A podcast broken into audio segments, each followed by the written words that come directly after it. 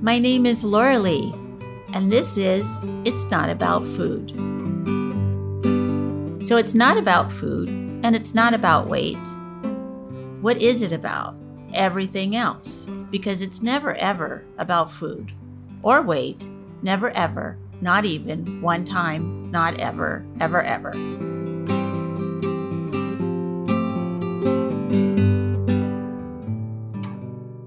Greetings. This is Laura Lee Rourke of the It's Not About Food podcast. And I'm happy to be here today with a good old friend. She's not old, but we're good friends for a long, long time.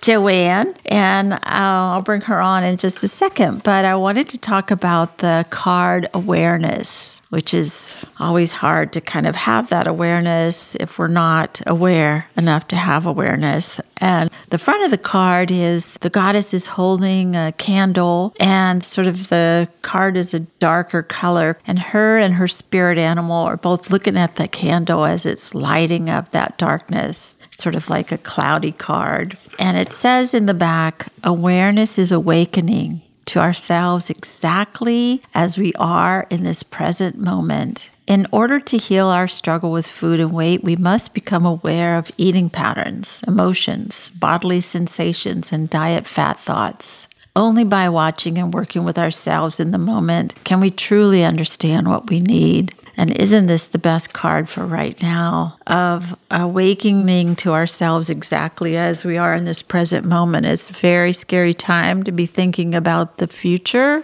And it's also kind of a sad time to be thinking about the past because we don't have a lot of that stuff right now. Obviously, we only have this moment. And what's going on with us in this moment helps us with not just with food and weight, but just with everything that we're doing. If our mind is racing before and after this moment, it's it's hard to get any kind of peace, if you will. So by watching and working with ourselves in the moment of where our mind is going, what's going on with ourselves, what does our body needs right now, what does our earth need, what do we need to really get through this moment, even if we're in fear or anger or sadness, and how do we stay with that in order to understand what we truly do need? So I can't think of a better person to have this conversation with other than Joanne, and I really appreciate you being here today. And so tell us a little bit about what you're doing.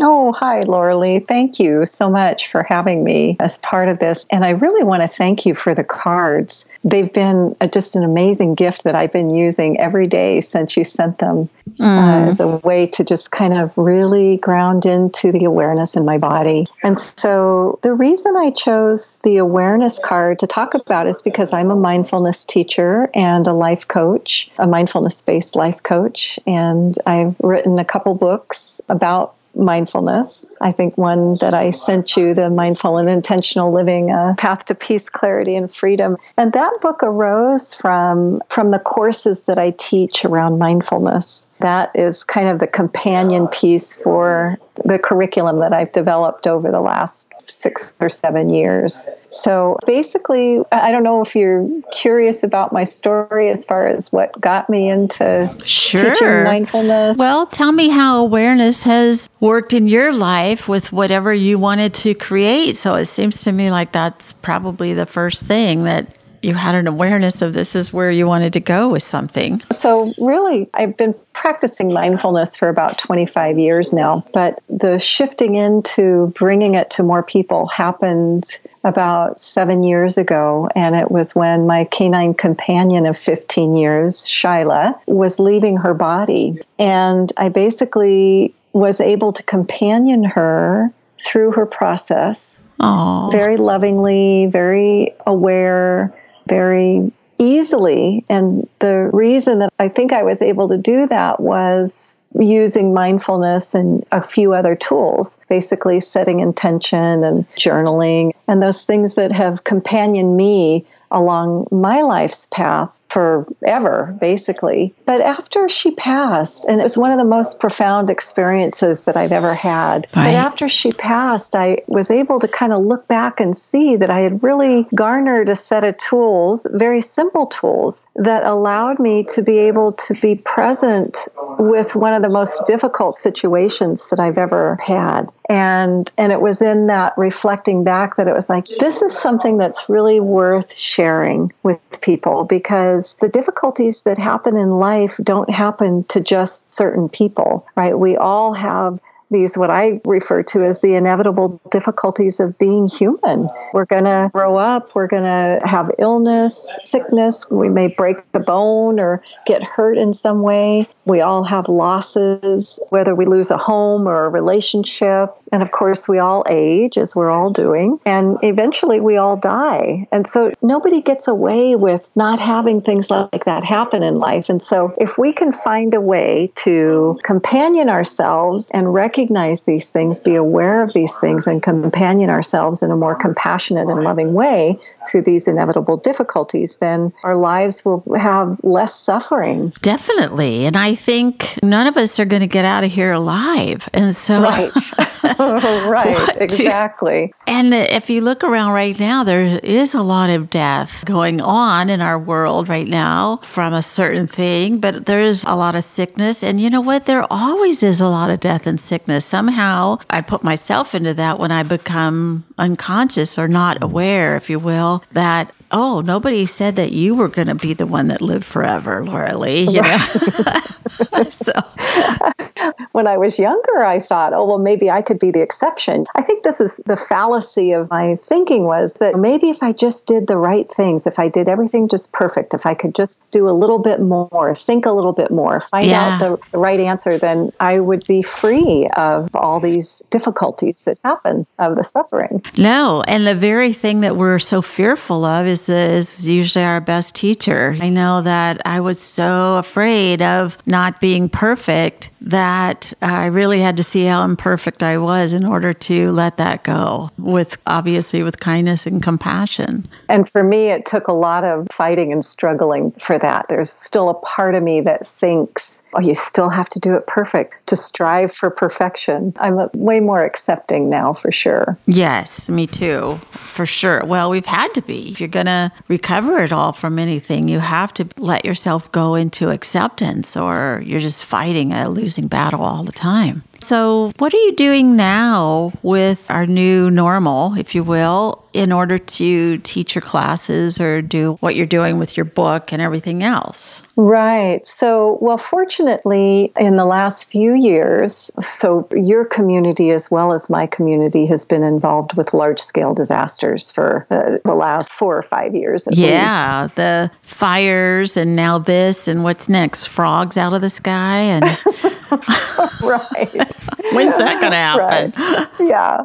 So I had been working on creating online content. So after that experience with Shyla, I wrote my first book, Companioning the Sacred Journey, a guide to creating a compassionate container for your spiritual practice oh. and really for all of life. This idea of how do we create this container that can hold all of the difficult situations as well as grow the good ones. So right. Great. So so I yeah. wrote that book and then I started teaching. I wrote some curriculum around it and started teaching classes. And then I brought those classes online. So I had recorded them, particularly those that were related with stress and anxiety, because mindfulness in itself is an excellent tool for learning how to work with stress and anxiety and depression. But our community had started with the large scale fires back in 2015. And so we had a whole community that was traumatized. And I live in a geographically dispersed community. It's very rural, and our communities are 20, 25 minutes apart.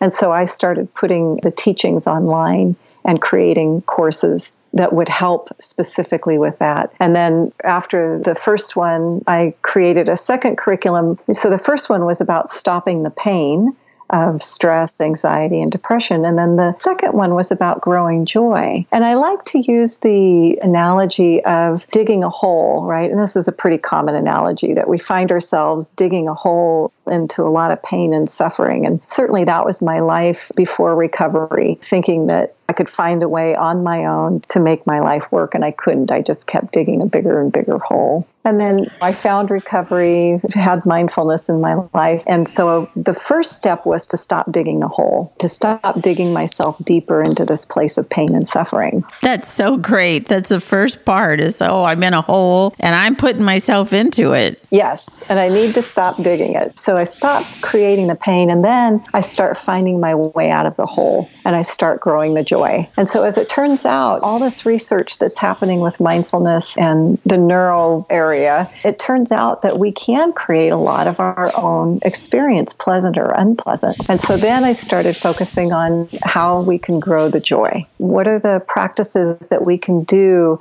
that cultivate a sense of wellness and goodness and joy and happiness? And so that was the second curriculum that I created and did an online class for. And then what I did was combine the curriculums for both of those courses into that second book, this Mindful and Intentional Living A Path to Peace, Clarity, and Freedom. So the book serves as a support for the courses as well as a standalone kind of introduction to mindfulness practices and setting intention for growing the good. And so today, I was in the middle of teaching an introductory mindfulness course, just a six week introduction to mindfulness based off a curriculum from the Mindfulness Training Institute, where I did a year long teacher training that I graduated from. When it came to session four out of six sessions, it was people were starting to isolate and stay home and self seclude themselves. Uh-huh. And social distancing was becoming the thing, the norm, and that was suggested to not have more than 10 people. And so I had been using the Zoom platform for many years for my coaching when I was traveling and just meeting with people at a distance. And so I just quickly put all my teachings and I had workshops coming up that basically put all that online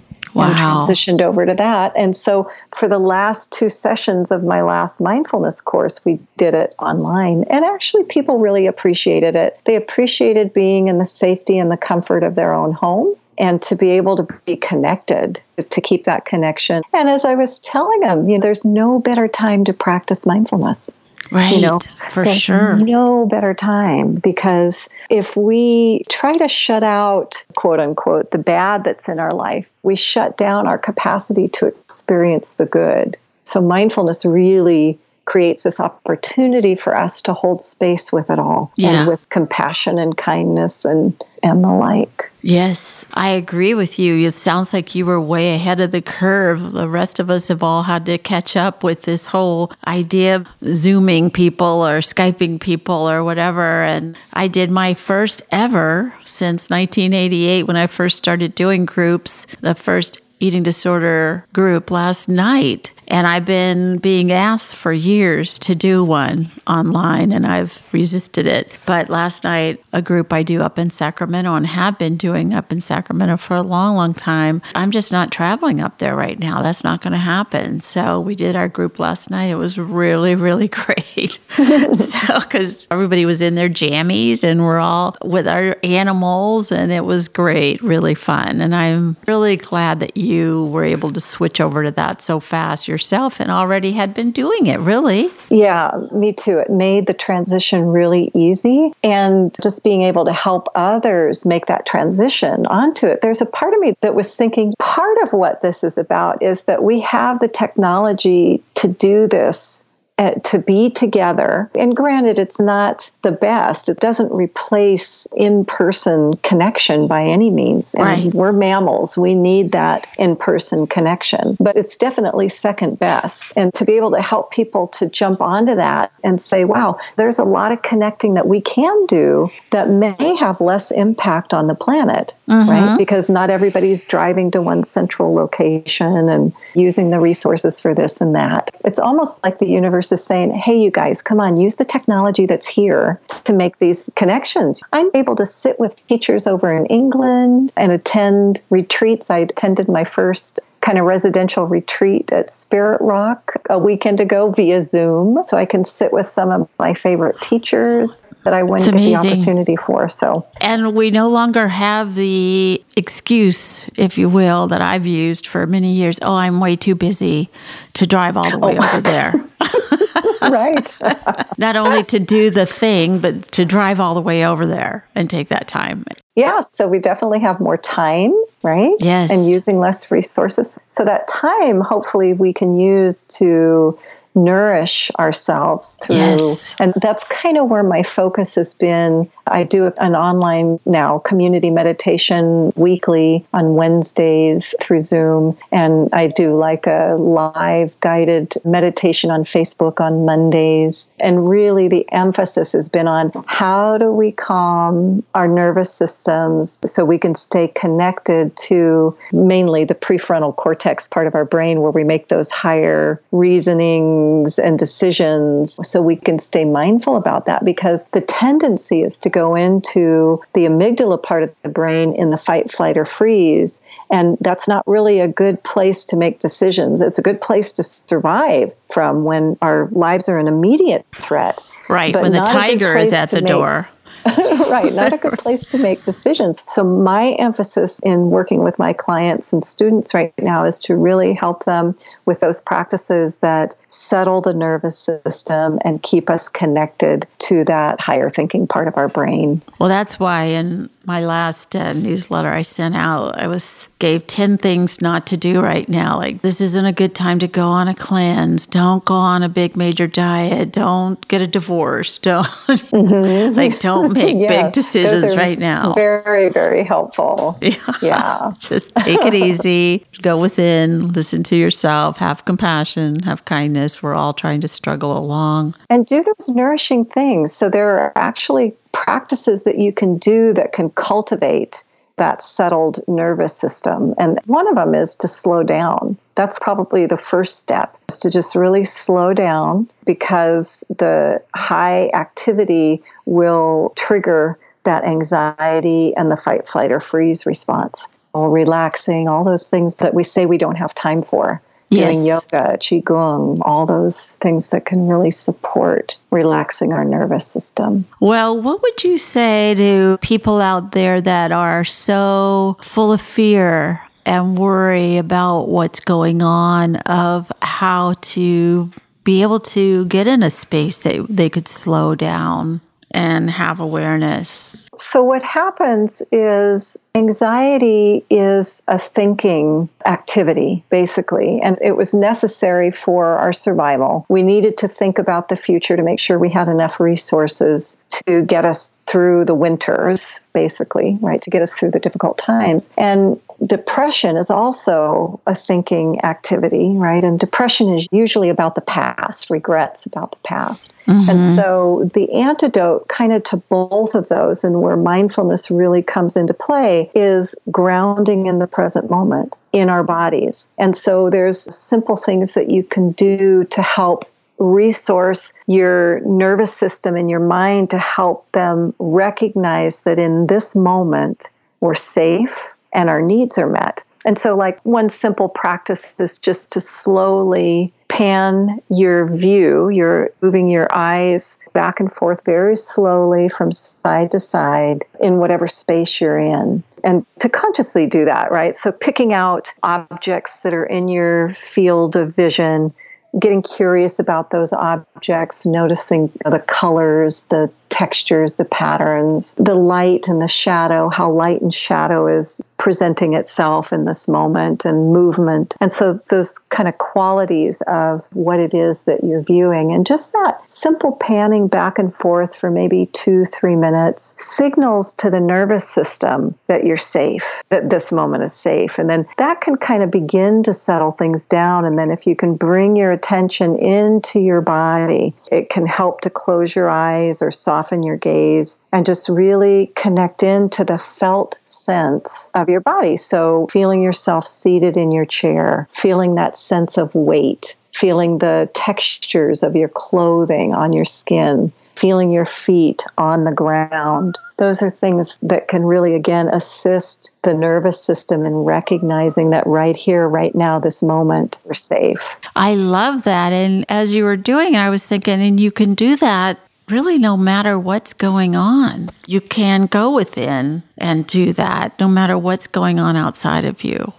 Right. And wherever you're at. So, like if you're waiting in line at the store, you can feel your feet on the floor. You can feel your hands on, either on your shopping cart or on your purse, or if you're a man, I guess it would be something different that where your hands are at. And just really engage in with the senses. And again, what that does is just bring into our conscious awareness, and this is where awareness comes in to purposefully pay attention to those things that are happening in this moment because right. most likely in this moment you are perfectly safe your needs are being met Right. And you can adjust yourself. I'm thinking of like me the other day going to a senior hour at a store and there was a million people there. So I decided not to go at that time mm-hmm. and come back later. And I still had to wait in a line outside the door because they're not letting everybody in at one time, obviously. But I was able to feel my feet on the concrete and just breathe and be okay while I'm waiting. It's going to be okay. Instead of being upset about the line, just use it as a meditation to sort of be okay with where I was. And I didn't have to look at my phone and I didn't have to do anything. I could just sit and look around me six feet apart from people.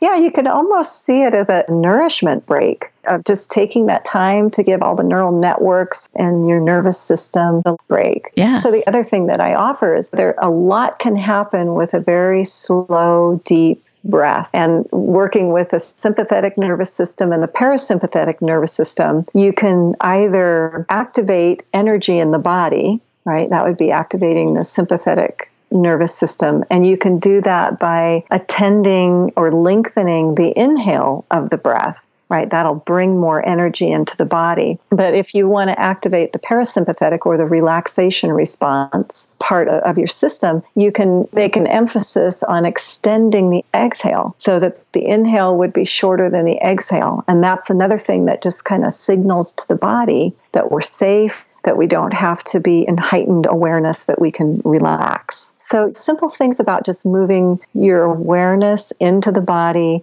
taking a few deep, slow breaths, and maybe just kind of scanning your awareness, your attention through your body and just noticing those points of holding or tension or tightness and just softening those a little bit. Check the jaw, the brow, the tummy, the shoulders, like do a little body scan. Mm-hmm. Yeah, yeah, just do a body scan and then meeting it. A lot of mindfulness is about meeting what it is in our experience that we come into contact with, meeting it with a kind and gentle, allowing awareness. So, so trying to refrain from judging, oh, my shoulders shouldn't be tighter. I shouldn't be freaking out right now. Trying not to judge what we experience, but actually just creating this compassionate container. And then that gives us the opportunity to be more in choice about how to respond to it so that we're not caught in the reactivity. It's beautiful. That is so beautiful. And to do that with such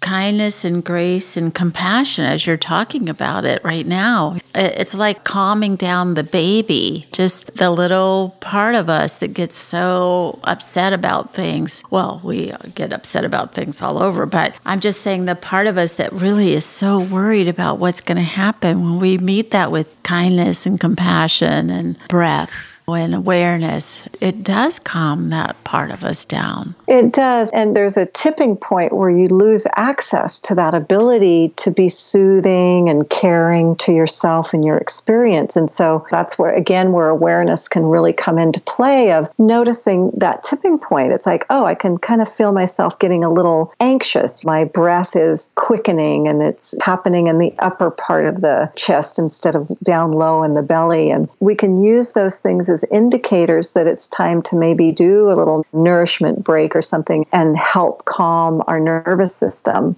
before we tip that point where then we get into fight, flight, or freeze and we lose that access to that part of our, our being that can do the soothing and the tending and the befriending and the caring. So, what I would love for you to do is just read what the card says about the for today I will practice. Today, I will practice becoming aware of one of the following when I'm hungry, what I'm hungry for, and when I'm full, feelings that I'm having when I'm eating or worrying about my weight, or how many times throughout the day I have diet or fat thoughts. I will do this with compassion.